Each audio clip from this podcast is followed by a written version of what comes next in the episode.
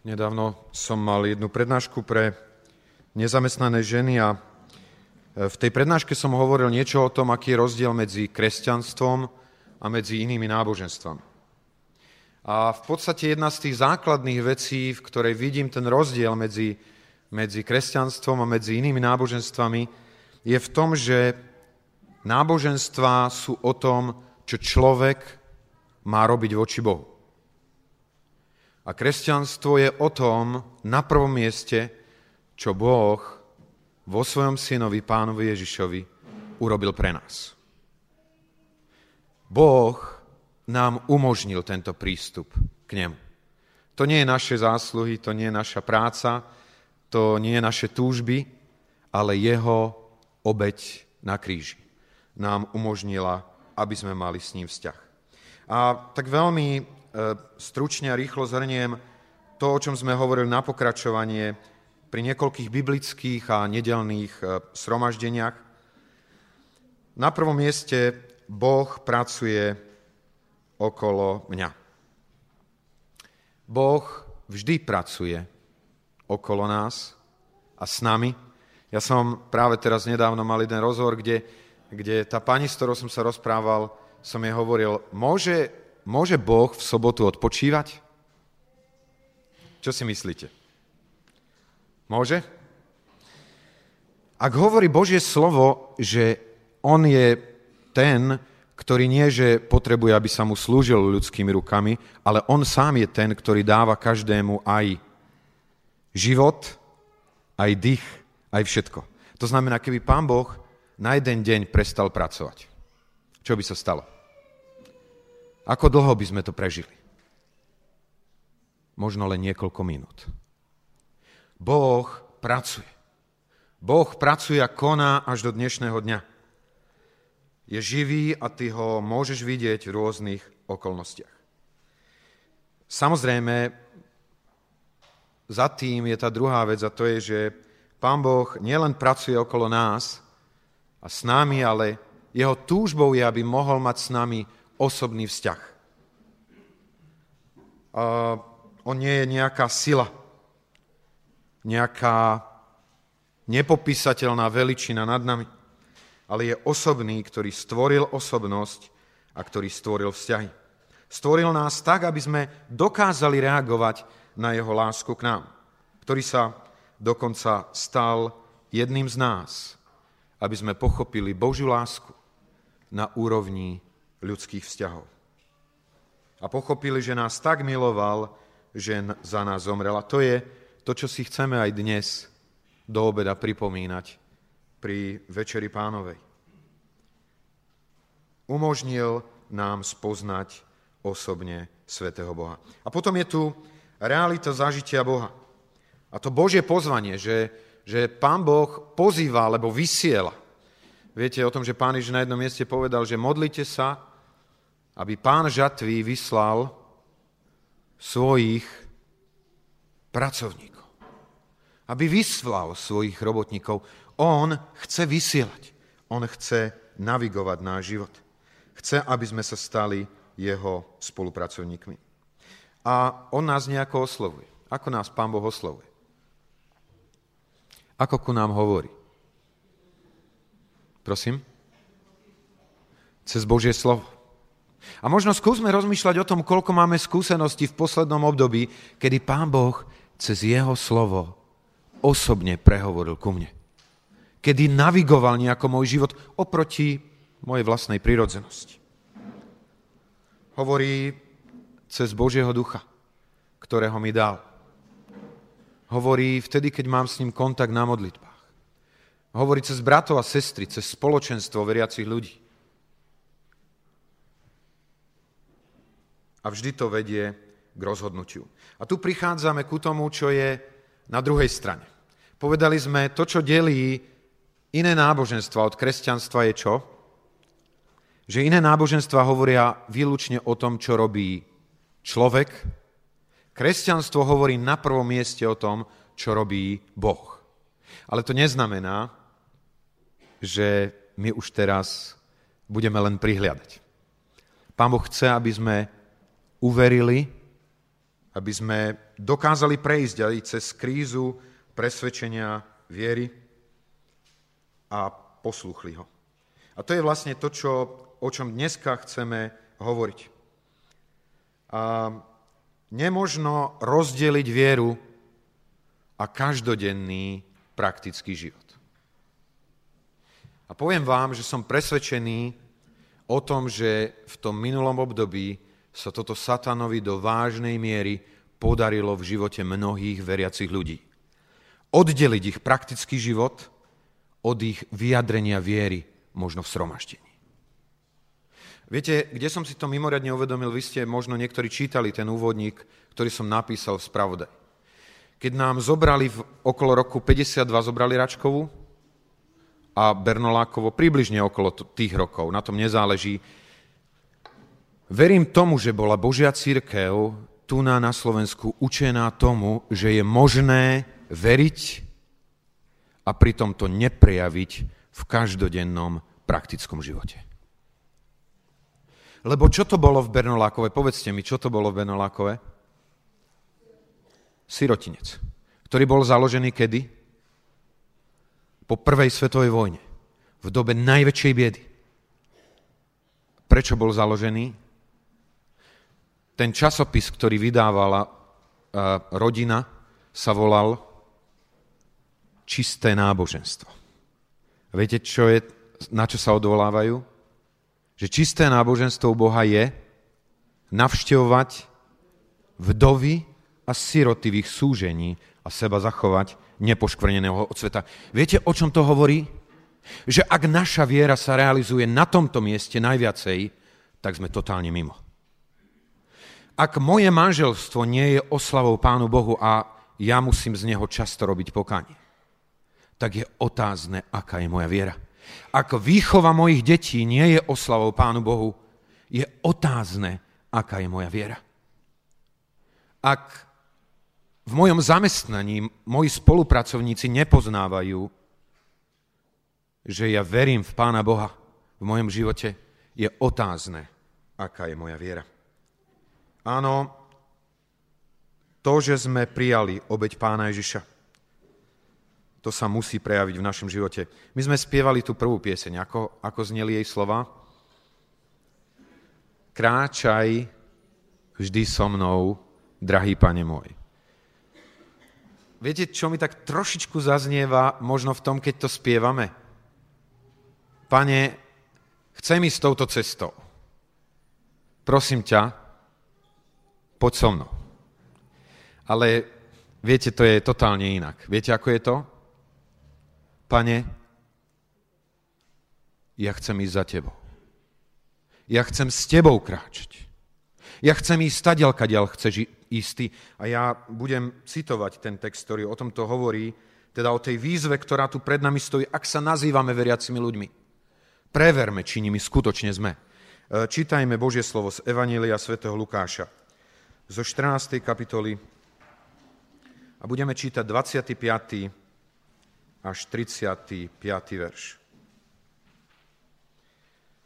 Evangelium svätého Lukáša, 14. kapitola, 25. až 35. verš. Po prečítaní tohoto textu poprosím o pieseň.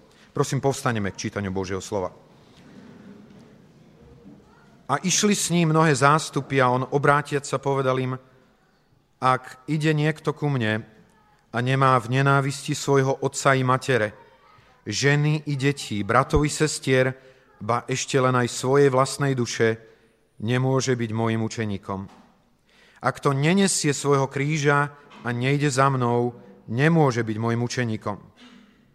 Lebo veď ak niekto z vás chce vystaviť väžu, či nesadne prv a nespočíta nákladu, či má toľko, aby mohol dostaviť, aby snáď, keď by položil základ a nemohol dovršiť, nezačali všetci, ktorí by to videli, vysmievať sa mu a hovoriť, tento človek začal stavať a nemohol dovršiť. Alebo ktorý král, idúc proti inému kráľovi do boja, nesadne prv a neporadí sa, či môže s 10 tisícami stretnúť sa s tým, ktorý s 20 tisícami ide na neho. Lebo ak nie, vtedy, keď ešte bude ďaleko, pošle posolstvo a bude prosiť o pokoj. Tak teda každý z vás, kto sa nezrieka všetkého, čo má, nemôže byť môjim učeníkom. Sol je dobrá, ale ak by sol stratila svoju slaň, čím ju napravia? Ani do zeme, ani do hnoja sa nehodí, von ju vyhadzujú. Kto má uši na to, aby počul, nech počuje. Toľko slov písma. Prosím o pieseň.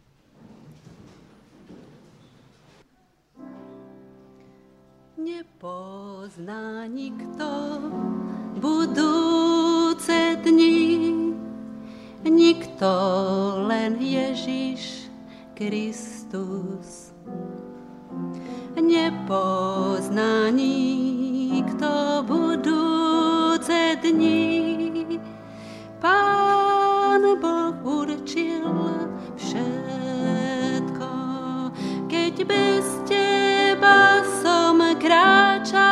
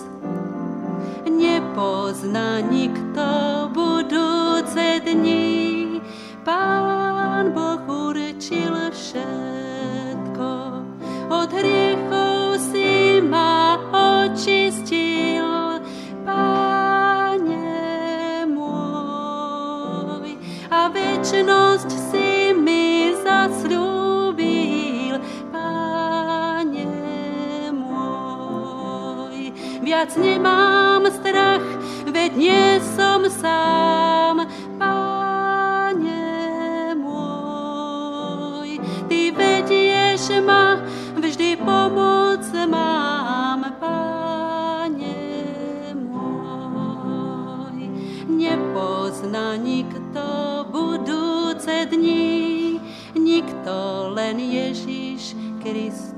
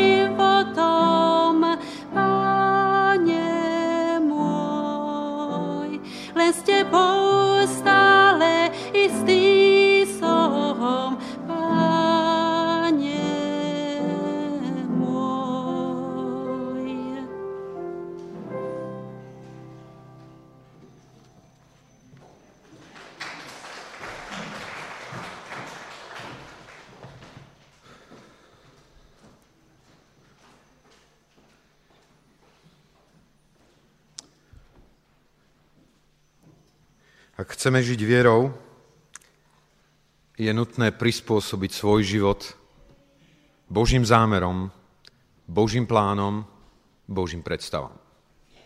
A tento text nám ukazuje na to, že ak to chceme urobiť, tak nás to bude niečo, niečo stáť. Budeme musieť za to niečo zaplatiť. Za Japonsko v týme gymnastov na Olympiáde v roku 1976 súťažil, neviem teraz, či použijem presne to japonské meno, Shin Fu, Fujimoto. Ak som to nevyslovil presne, dúfam, že mi odpustia. Počas zostavy na zemi utrpel zlomeninu pravého kolena. Viete si predstaviť gymnastu, ktorého každý cvik musí byť absolútne vyrovnaný, bez akéhokoľvek zaváhania, čo to znamenalo zlomenie pravého kolena. A predstavte si, že tento muž nedovolil, aby ho to zastavil. Na konci týždňa súťažil na kruhoch, jeho najsilnejšej disciplíne, ktorá celá prebieha na kruhoch, v podstate sa nedotýka zeme nohami, okrem záverečného premetu a dopadu na zem. Podal vynikajúci výko a ešte lepší koniec, ktorým každého prekvapil trojité salto a nádherný vzpriamený dopad. Keď sa ho pýtali novinári, ako je to možné, že so zlomeným kolenom takto zacvičil. Povedal im, áno, v momente, keď som dopadol, mnou prebehla bolesť ako ostrý nôž. Vohnalo mi to slzy do očí od bolesti. Ale zvíťazil som a bolesť je preč.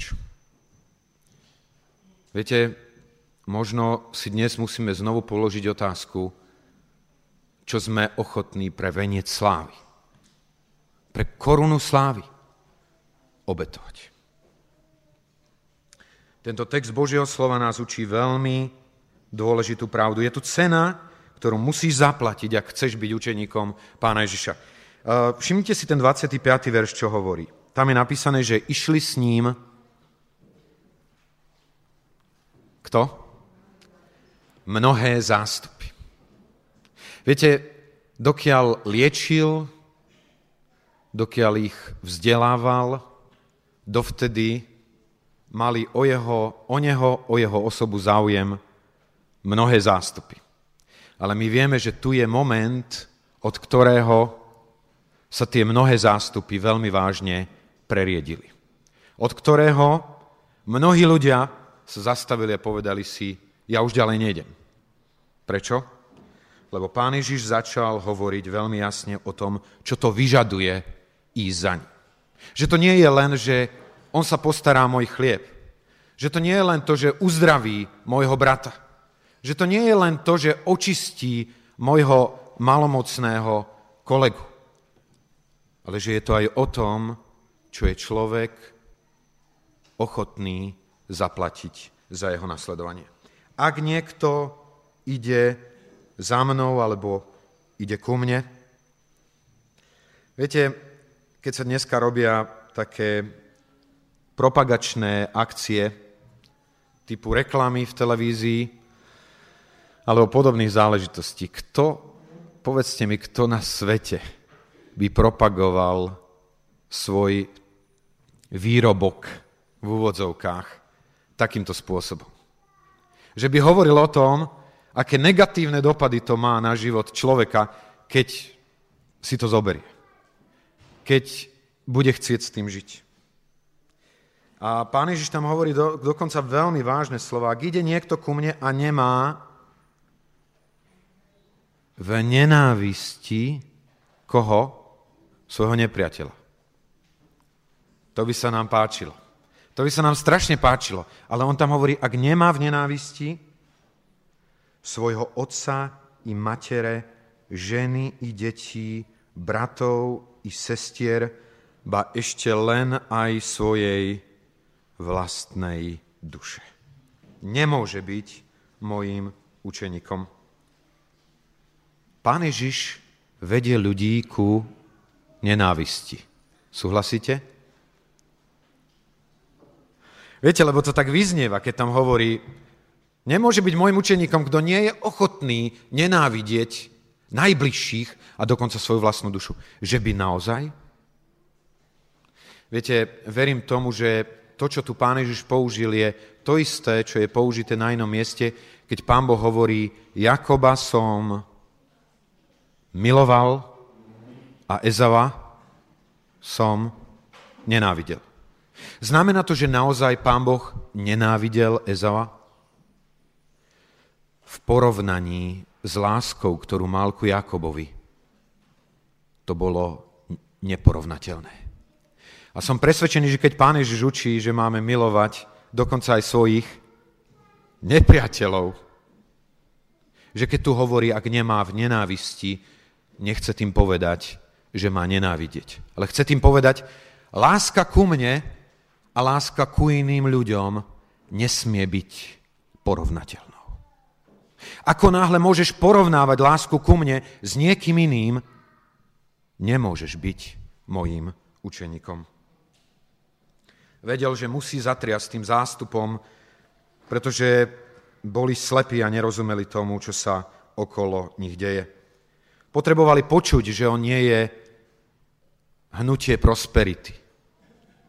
Že za jeho nasledovaním stojí aj veľmi vážna cena, ktorú je treba zaplatiť. Nadovšetko verný voči Bohu. Tí, ktorí sú dnes na tomto mieste slobodní a hľadajú životného partnera, už prijali pána Ježiša, je nutné, aby sme pochopili túto duchovnú pravdu. Potrebujete partnera, ktorý rozumie tejto vernosti, tejto lojalite ku Pánu Bohu. Pretože ak si zoberiete človeka, ktorý sa nerozhodol takto žiť vo vernosti voči Bohu, dojde ku sklamaniu a možnému kompromisu v živote. Pretože ak, vás, ak váš partner nechápe tento princíp, budete tlačení ku kompromisu. Buď so svojím partnerom, alebo s Bohom. Preto Biblia hovorí, neťahajte nerovnomerné jarmo s tými, ktorí neveria. Henry Blackaby v tej svojej knižke, na základe ktorej vlastne to dneska hovoríme, spomína misionára v Číne, Indii a Afrike, ktorý sa volal C.T. Stat. V roku 1880 boli traja bratia v Anglicku, ktorí boli vynikajúci v hre, ktorá sa tu na nehráva na Slovensku veľmi, aj keď minule som už videl také palice, ktoré mi to pripomínali, a to je kriket. A tento C.T. Stat bol považovaný za najlepšieho hráča svojej doby v Anglicku.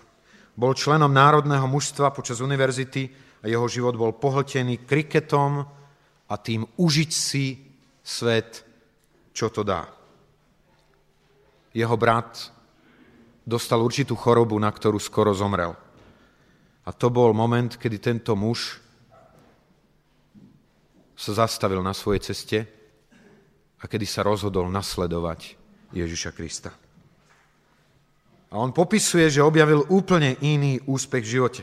A toto napísal, keď viedol svojho prvého priateľa k poznaniu a nasledovaniu Ježiša Krista. Spoznal som skoro všetky radosti, ktoré môže svet ponúknuť. Ale musím povedať, že to, čo som dovtedy prežil, je nič v porovnaní s radosťou, ktorú som prežíval pri spasení môjho priateľa. Predtým som miloval kriket, ako len človek môže, ale keď Pán Ježiš Kristus vstúpil do môjho života, zistil som, že niečo, čo je nekonečne viac ako táto hra. Vedel som, že kriket nebude stále a uvidel som, že sláva nebude trvať na veky a nič na tomto svete nepotrvá a tak som chcel žiť pre svet, ktorý príde. Ja som minulý pondelok sedel s jednou sestrou z toho týmu amerického, za ktorý tiež chcem, aby ste sa modlili v tomto nasledujúcom týždni, ktorá sem prišla nám slúžiť a ona v súčasnosti pracuje na pozícii sekretárky misijného tajomníka tej Scottsdale Bible Church. A pýtal som sa, aké je jej zamestnanie a ona mi hovorí, ja som nie tak dávno zmenila zamestnanie. A hovorím, a čo si predtým Berta, lebo tak sa volá, čo si predtým robila? A ona hovorí, bola som na jednej vynikajúcej manažerskej pozícii. Viete, asi by nám vedeli možno eh, Demerliovci alebo Haydenovci povedať o tom, čo to znamená, keď je v Amerike človek na veľmi dobrej manažerskej pozícii. Má obrovský vysoký plat a obrovský vysoké možnosti.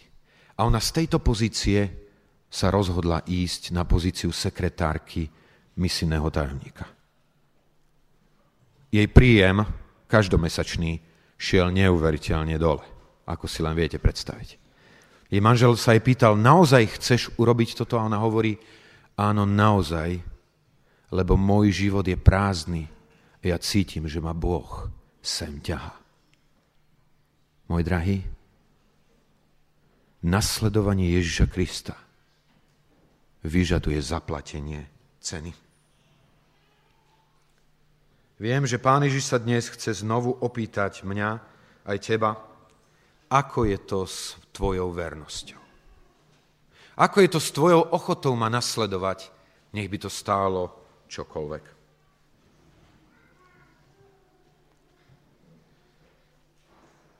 A teda od vernosti a voči sebe a máme sa odvrátiť ku vernosti voči nemu. Pán hovorí, nech zaprie samého seba. Sú len dve veci, ktoré máš ako alternatívu. Buď zaprieš seba, alebo zaprieš jeho. Neexistuje iná alternatíva. Darmo budeme chcieť nejako vyklúčkovať medzi.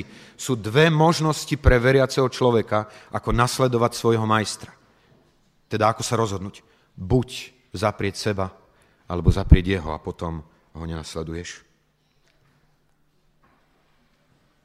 Prečo je to také dôležité? Ak Pán Ježiš Kristus, ktorý bol Bohom, zomrel za mňa, potom žiadna obeď, ktorú by som dal ja pre neho, nie je príliš veľká. To povedal tento misionár, bývalý hráč kriketu. A tá druhá dôvod, prečo je toto dôležité, je to, že život z môjho vlastného ja, mojej prírodzenosti, je v protive so životom z ducha. Viete, vidím to a poznávam to sám na sebe, ako keď začnem žiť podľa seba, koľko pýchy je vo mne, koľko hnevu, koľko neodpustenia, koľko zloby. Nič z tela nemôže urobiť Bohu radosť alebo konať Božiu vôľu. Musí to byť ukrižované. Preto pán Ježiš hovorí, nech zaprie seba a vezme svoj kríž. Nech je pripravený zomrieť svojmu vlastnému egoistickému životu. Povedať áno Kristovi znamená povedať nie iným veciam. Jednej veľmi nadanej klaviristky sa pýtali, a, teda huslistky po jednom koncerte, ako je to možné, že dosiahla takú zručnosť na husliach. A ona povedala, bolo to cieľavedomé zanedbávanie. Je vám jasné, že to nebolo cieľavedomé zanedbávanie huslí, ale že to bolo cieľavedomé zanedbávanie iných vecí v živote. Proste mohla si zvoliť. Buď sa bude venovať husliam a potom v nich niečo dosiahne, alebo sa bude venovať iným veciam a potom tam nedosiahne. To je aj moja skúsenosť osobná. Keď som bol asi štvrták na základnej škole, tak moja maminka chcela, aby som hrával na klavíri. A, mne sa to tak páčilo na prvých dvoch hodinách, ale potom, keď v dobe, keď sa moji kamaráti naháňali e, za futbalom a ja som mal sedieť v miestnosti zborovej, pretože my sme nemali klavír, len také harmóniu sme mali, v sromaždení a na tom som ja cvičieval, tak som si vždycky snažil nájsť nejaké okľuky, aby som nemusel cvičiť.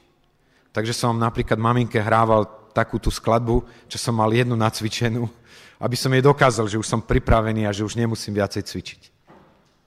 A potom ten druhý rok e, tá pani učiteľka odchádzala z tej umeleckej školy, ale hovorila, že si myslí, že som talentovaný a že, že by som sa tomu mohol venovať. A tak som zase asi trikrát tam prišiel a potom som to vzdal.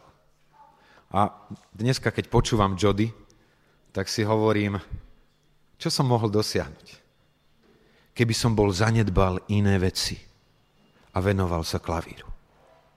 Môj drahý, a to je presne to, ku čomu nás vedie Pán Ježiš, ak chceš ísť za mnou. Viete, môj drahý, ja teraz nehovorím o príslušenstve ku denominácii. Ja nehovorím o proklamovaní pri referende, že sme kresťania. Ja hovorím o skutočnej, živej viere v Pána Ježiša. Povieš svoje radosné áno krížu Kristovmu? Pán Ježiš hovorí zástupom, že musia urobiť toto rozhodnutie od vernosti ku sebe, ku vernosti jemu a jeho poslaniu. Tam tie verše 28 až 32 hovoria o cenách, ktoré museli byť zaplatené. Keď sa tam hovorí o veži, ktorá, ktorú niekto nevládze dostavať, viete, o čom sa to tam hovorí? A vo Viniciach, ktoré Izrael mal, sa na obranu stavali veže. A viete, dalo by sa povedať, že, že mohli byť ľudia, ktorí povedali, tá väža je príliš nákladná. Nepotrebujem ju mať. Nie som ochotný za ňu zaplatiť cen. A výsledok, že poznamenalo to celý život týchto ľudí. Sme ochotní investovať do Božieho diela? Ak chceš byť učeníkom, radšej si spočítaj cenu, ktorú investuješ do toho, čo sa naozaj počíta a čo má naozaj cenu. Viete, naozaj verím tomu, že tento svet je len tieňom, je len tôňom budúcich vecí. Neinvestujme do tôní, investujme do reality. Takže čo urobiť? Nemá mať kresťan nič? Má opustiť svojich robiť len v misii?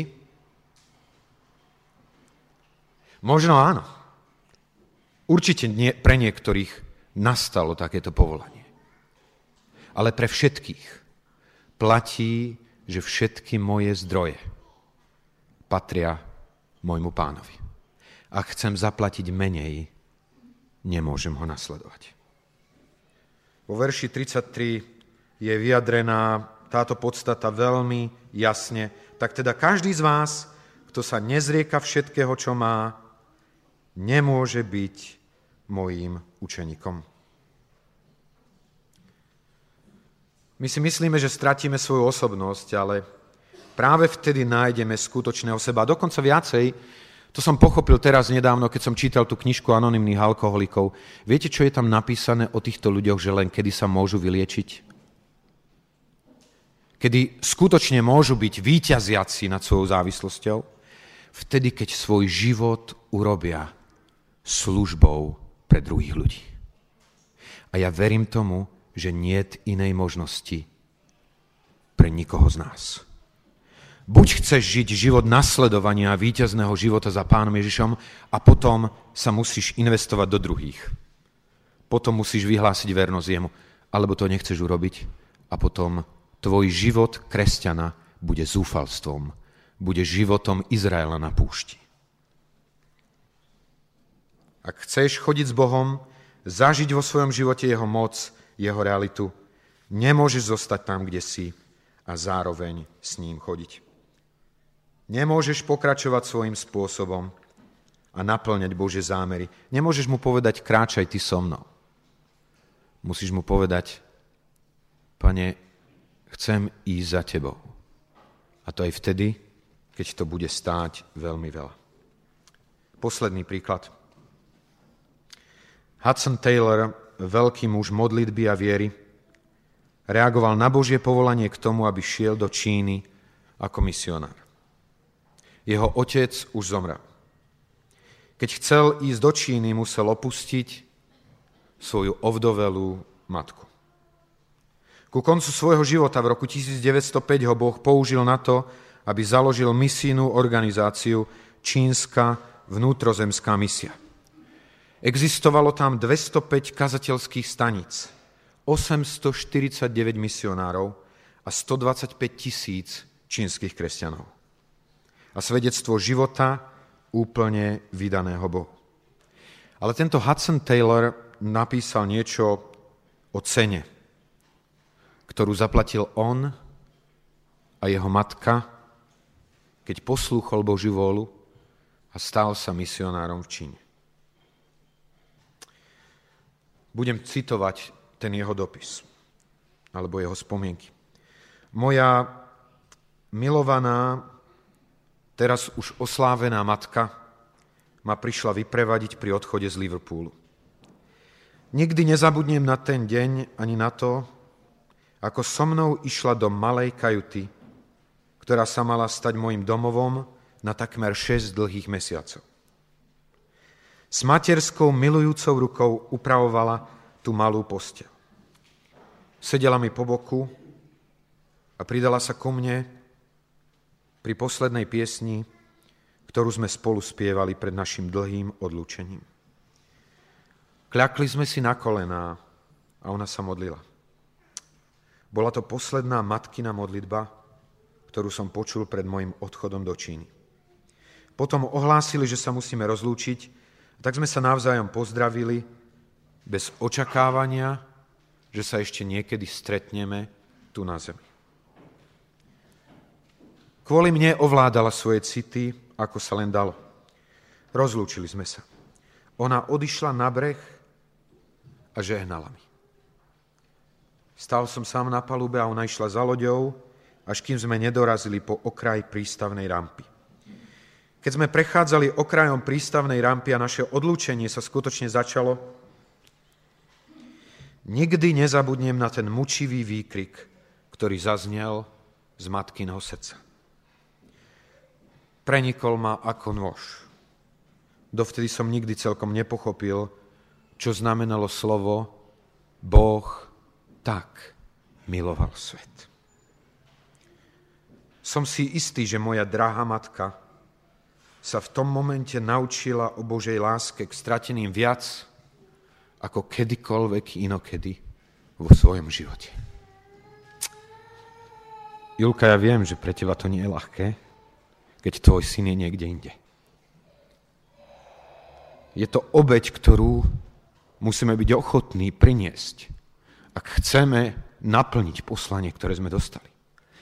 Jeff Jody, Rob Rinda – boli ochotní opustiť svojich najbližších, preto aby naplnili poslanie, ktoré im Boh dal. Moji drahí, čo sme my ochotní tu v Lučenci urobiť? Čo sme my ochotní urobiť preto, aby sme nasledovali nášho pána a boli jeho učeníkmi? Ja začínam mať pocit, že sa u nás v zbore zmáha rozmýšľanie, že to niekto za nás urobí. Nie je to pravda. Nie je to pravda. Každý z nás musí osobne počuť svoje povolanie ku Božej službe. A ja som vďačný za tých, moji drahí z vás, ktorí toto už veľmi jasne rozoznali a v tejto službe už nestoja. Vedia, kde ich Boh povolal a sú ochotní zaplatiť cenu nasledovania, lebo inak to nemá význam a zmysel. Skloníme svoje hlavy k modlitbe.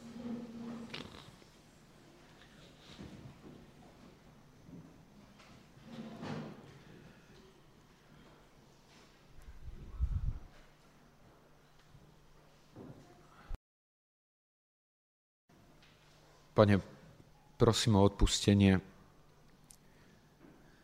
ak som niečím narušil to vážne slovo, ktoré si dnes chcel povedať každému z nás.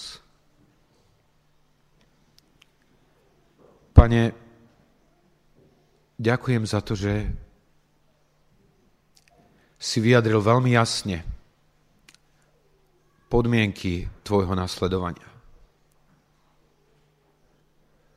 Pane, prosím, aby si mi odpustil, keď si ja často tieto podmienky chcem zľahčiť.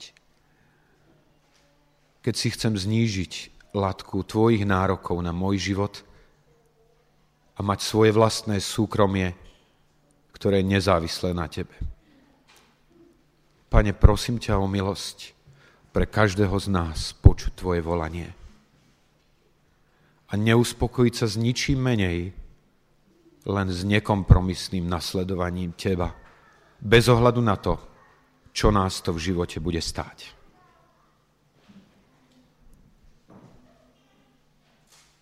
Pane, prosím, otvor naše uši, otvor naše oči pre videnie Tvojej lásky, pre porozumenie Tvojmu slovu, tak aby sme mohli naplniť to, čo je tvojim prianím.